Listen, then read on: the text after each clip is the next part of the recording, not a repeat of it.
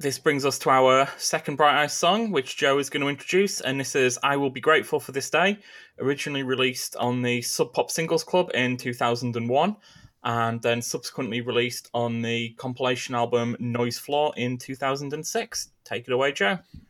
Okay, so um, this is. Uh, this might actually be my favorite Bright Eyes song, or at least it's one of them. Um, and it kind of holds a sort of specific time and place in my in my brain a bit. You know, I, I equate it to a certain time. Um, I really like this one because it's it's a little bit different. I mean, as, as sort of, I suppose later on than this, he did more songs with this slightly electronic or actually a fair few sort of more electronic vibe. This one, I remember reading an interview with him years ago, and he was saying like this was the first song where they'd really played around with sort of sampled drums and sequences and that sort of stuff, um, which made it quite different when I first heard it. It really stood out on the Noise Floor album where I heard it, which is all outtakes and B sides and stuff. This really is quite different to anything else on it. so it sort of begins with this big, uh, sort of, um, sort of distorted drums going, and then sort of breaks down, and then and then this sort of very light guitar comes in. There's just this sort of the verses are just like a I think it's an organ, but Kenneth will probably be able to tell me what it is. It's just just or, or keys or whatever, just doing four notes descending like again, again, again. Yeah, I think it's a it's a set of handbells. Oh, is it? Is that what it is? No, yeah. I, I, just made that up totally. It's not. oh, right. A, I was going to say, what is it? It's a synthesized instrument of Uh, keyboard instrument, yeah. If you think it's an organ, Joe, Kenneth will definitely be able to tell you what it is. Right. Okay. Lovely. Um, so anyway, uh, um, so yeah, what's going on in the song? So it's it, it, well, the the delivery of it anyway. It's all kind of these glitchy little electronic noises going on behind as well, um, and this sort of descending organ or whatever it is. It sort of it sort of creates a kind of slightly oppressive feel, I think. Anyway, um, but then the lyrics, it's got really, I think, really beautiful lyrics. It's probably one of his slightly more straightforward songs in terms of uh, the actual story, I guess. So it's kind of the first verse is him, I guess, sort of reminiscing about an old um, acquaintance or love, and then um, just talking about them sort of doing not much in particular, really. You know, like smoking in the car and um, having sex and whatever, and then it sort of gets to the sort of chorusy bit where um, it ends with this line, you know, um, so you got ahead of me, and I guess I'm still dragging behind. So I really like that as it's quite a sort of wistful first verse. He's sort of remembering this time and then being left behind. I think this is something that pops up a lot in these sorts of songs is the idea of other people moving on and you being left in that place, like the world turning and you being left where you are. It's a little bit like that. And then the second verse is sort of a bit a bit sadder because then now he's talking about a friend who can't deal with what what's going on in their lives and their their sort of situation. So turns to drugs. It it says he put a needle in his arm to calm his handsome hell. Um, and I, I, was, I was looking at this. Somebody was suggesting this was about Elliott Smith, but I actually think this was out before Elliott Smith died. So I don't think that's right. But um, but you could see why people would equate it to that. It's got this sort of idea of this very tragic figure. Um, and then sort of towards the end of this one, then it's you sort of the, the image really is of him, the speaker, you know, Conor or whoever, being sort of alone in the room and sort of imagining the presence of this this person in the second verse who's kind of presumably died. So, um, so that's a pretty sort of a bit of a downer on that one. And then, um, but then at the end, there's this sort of slightly defiant uptick at the end, I think, where he talks about finishing his own story. So it goes back to him um, and how he'll sort of he'll I guess like make his own meaning and make his own ending, which is you know a little bit more positive, but it doesn't really sound very positive. The whole song doesn't sound very positive to me, but um, and then it's got the you know the beautiful. It says, "I'll be grateful for this day. I will be grateful for each day to come." Um, which I suppose you could read in a few ways. I think you could read it as being just straight up and honest. You know, like sort of um, he will genuinely be grateful for every day to come. And then I think you could also see it as being maybe a slightly cynical sort of take on that. Um, but for me, the big thing with this is it's about this it's really about journeys. It's about passing of time. You know, you being left behind and and people leaving you, whether it be them moving on, as in like moving town, presumably, or just getting a new life, or or or you know not being able to cope with life and, and actually dying. Um, and then this idea of then trying to sort of take some control back from it, I think. Um, but it's as much as anything, it's just it's a an absolutely beautiful song. I think the lyrics are great. It's just got a lovely way that it that it sort of rolls along, and that the the way that the lyrics are delivered. Um, and it reminds me of a very specific time where it weirdly it it connected with everyone. I was in. I feel like I really got into this when I was in a shared house after university, and it kind of connected with everyone. We were living in like real squalor, and it, you'd sort of be like, "Oh, put put some music on," and it was you know, nearly always this song would come on. It felt like someone, whoever, would just put it on, and it's sort of a weird song to sit around with your mates getting drunk to, you know. Um, but then I suppose it's not at the same time. I think we were all feeling this weird transitional period where people are gradually growing up and leaving you behind, and we we weren't. I mean, I vigorously wasn't growing up. I was, um, yeah. So you do get this feeling of being left behind. Um, there's probably a few more things I should have said. I've got some notes, but I'll I'll put it out to you guys and see what you think first. Well, I'll do a quick one now before maybe Kenneth can tell you about the descending organ. Yeah. Um, okay. I think you're absolutely right with the um, sort of biographical notes in this one, Joe. The first verse seems to be about um, his former bandmate in a band called Park Avenue called Neely Jenkins. And I think he joined that band when he was 15 and she was five years older than him.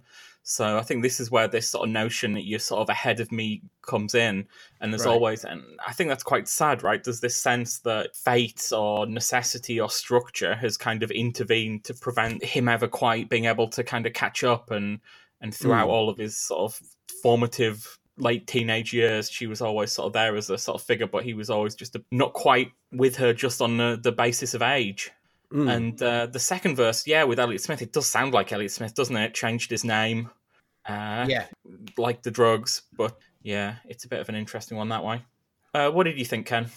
Yeah, I liked it. I like this one a lot. It's one that I didn't know before, so I'm glad that Joe mentioned it. Um, it it is definitely a kind of classic organ. It's the same kind of organ sound and the same kind of descending sort of cyclical pattern that you get in um, the the really old songs like White "Whiter Shade of Pale" and those kind of classic organ riffs. But also, was, it also reminds me of that Op, uh, Opus Forty, the Mercury Rev song, which has got another sort of similar um, organ descending line.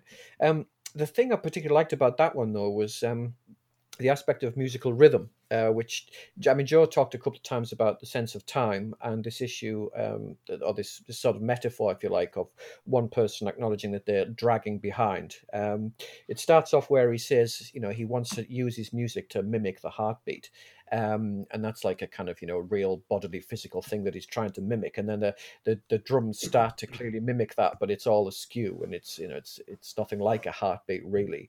Um, and it's kind of an acknowledgement that it's kind of impossible to kind of replicate that in this kind of imaginary musical world that he's that he's working on.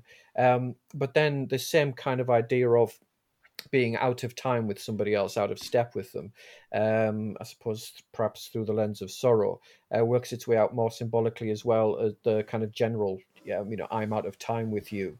Um, you know, uh, our lives are going on at different paces, different patterns.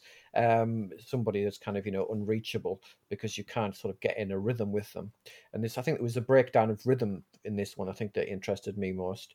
Um, but yeah, a great song. Really liked it. It was definitely sad, fact, it was quite heart wrenching. But there we go. Russell? Well, I mean, the, the, the way I sort of imagine this song is, is, is kind of sort of almost the flickering nature of the music behind it kind of makes me think of this kind of Super 8 style imagery. So Conor Oberst sat in the dark room looking at this projector screen of these memories from the past.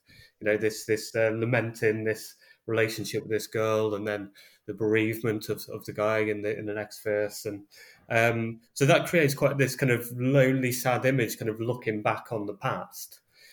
However, things for me, I, I, I don't take the kind of cynical tact on the, the last verse and last few lyrics. I think you know the the song changes tact entirely. It's it's kind of um, you know acknowledging um, you know the, the the uncomfortable experiences of the past, but then there's really a hopeful as you say, defiant sort of message in, in the last verse of like, you know, despite this stuff, I'm going to make up my own ending. I'm going to sort of, you know, make life what it is. I'm going to, um, so I will colour in the meaning.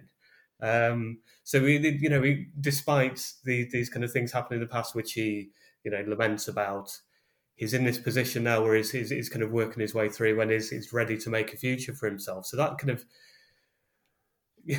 up until that point, it's a sad song, but but but after that point, I, I was left feeling this kind of like almost um, triumphant sort of, you know, we can do this sort of thing feeling by the end of it, which kind of moved it from being a sad song to quite a a positive one for me. So um, I guess you know you, you could take the, the cynics view on that one, but for me it was it was a positive and it really shifted the meaning of the song for me. Um, so yeah, I mean that, that's what I thought of the song. I, I love the song. I think it's uh, a brighter song that's probably not heard, had uh, been heard as much as it should have, and uh, mm. the lyrics are fantastic, and I, I, I think it's brilliant. One of the things that we can pick out in in this song, and will be a bridge to the next one when we get to it, is how in these Bright Eyes songs, um, certainly in this period, and I might say something about this a bit later um, what happens in the next period. Certainly in this period, there's almost like a cluster of stories that he keeps coming back to. I mean, not maybe in the album Fevers and Mirrors. In Fevers and Mirrors, it's almost like his sort of university album. I think he went to university for a, a few semesters and studied English. And that seems to be the one where he's obsessed by sign and symbolism and what you can do by picking out this sort of bag of symbols and then running them through all the songs. But in the stuff that he does before that, and the stuff that he does after that for a few years, we can see there are these few stories that keep um, cropping up over and over again. And one of them is this sort of Neely Jenkins song uh, story, which we'll see in Nothing Gets Crossed Out. When I fell under the weight of a schoolboy crush, started carrying a Box and doing loads of drugs. It kind of comes back there. Messenger Bird song. It's in quite quite a lot of the different songs. And there's other things. This um, sort of near death experience he has with a panic attack and ends up in a Chicago hospital and uh, a few other things about his brother and about Tim Kasher. And we get to see these scenes sort of repeat. Well, not really repeat, but we get to see a story being sort of almost like a jigsaw. You get a little bit in one song, then a little bit in another song. And when you put them all together, you can kind of get a, a big picture of what, what was really going on. And we have talked about whether, you know, a sad song has to map onto a, a real sadness. And um, I've got to say, for a young man, he he played the hand that he'd been dealt up to this point really well, and managed to kind of mint it into um, quite a lot of sad songs. Should we have some final thoughts, Joe, or some intermediate thoughts? Yeah, yeah. I um, I think one thing you're saying about the stories, yeah, I think that that grounds it. And he, there's one thing that he always sounds completely convincing. I think Conor Oberst. I think he's very good at that, and it's often because you do see these these trains in this period, like you say, that's quite interesting. That you do see these stories and ideas that pop up again and again and again. And, and some of them I didn't know they were referencing. That one about I didn't know this. The, the first verse was about the bandmate until I did see it today when I was looking at comments on it. Um, I was just quite like not knowing who this was about, but you can see why people think you know Elliott Smith for the second verse. But the other thing I was going to say was the um, the defiance we spoke about at the end. What I like about it, if you like. And what I find quite sad about that is that it sort of is defiant, but it's not really delivered very defiantly. It's almost like as much defiance as he can muster. Um, you know what I mean? If that makes sense. So, yeah, that's my thing. I think it's an absolutely incredible song. Um, I find it baffling that it's not one of his really popular ones, really. Um, but it's it is a bit different to a lot of his other stuff. So maybe that's it.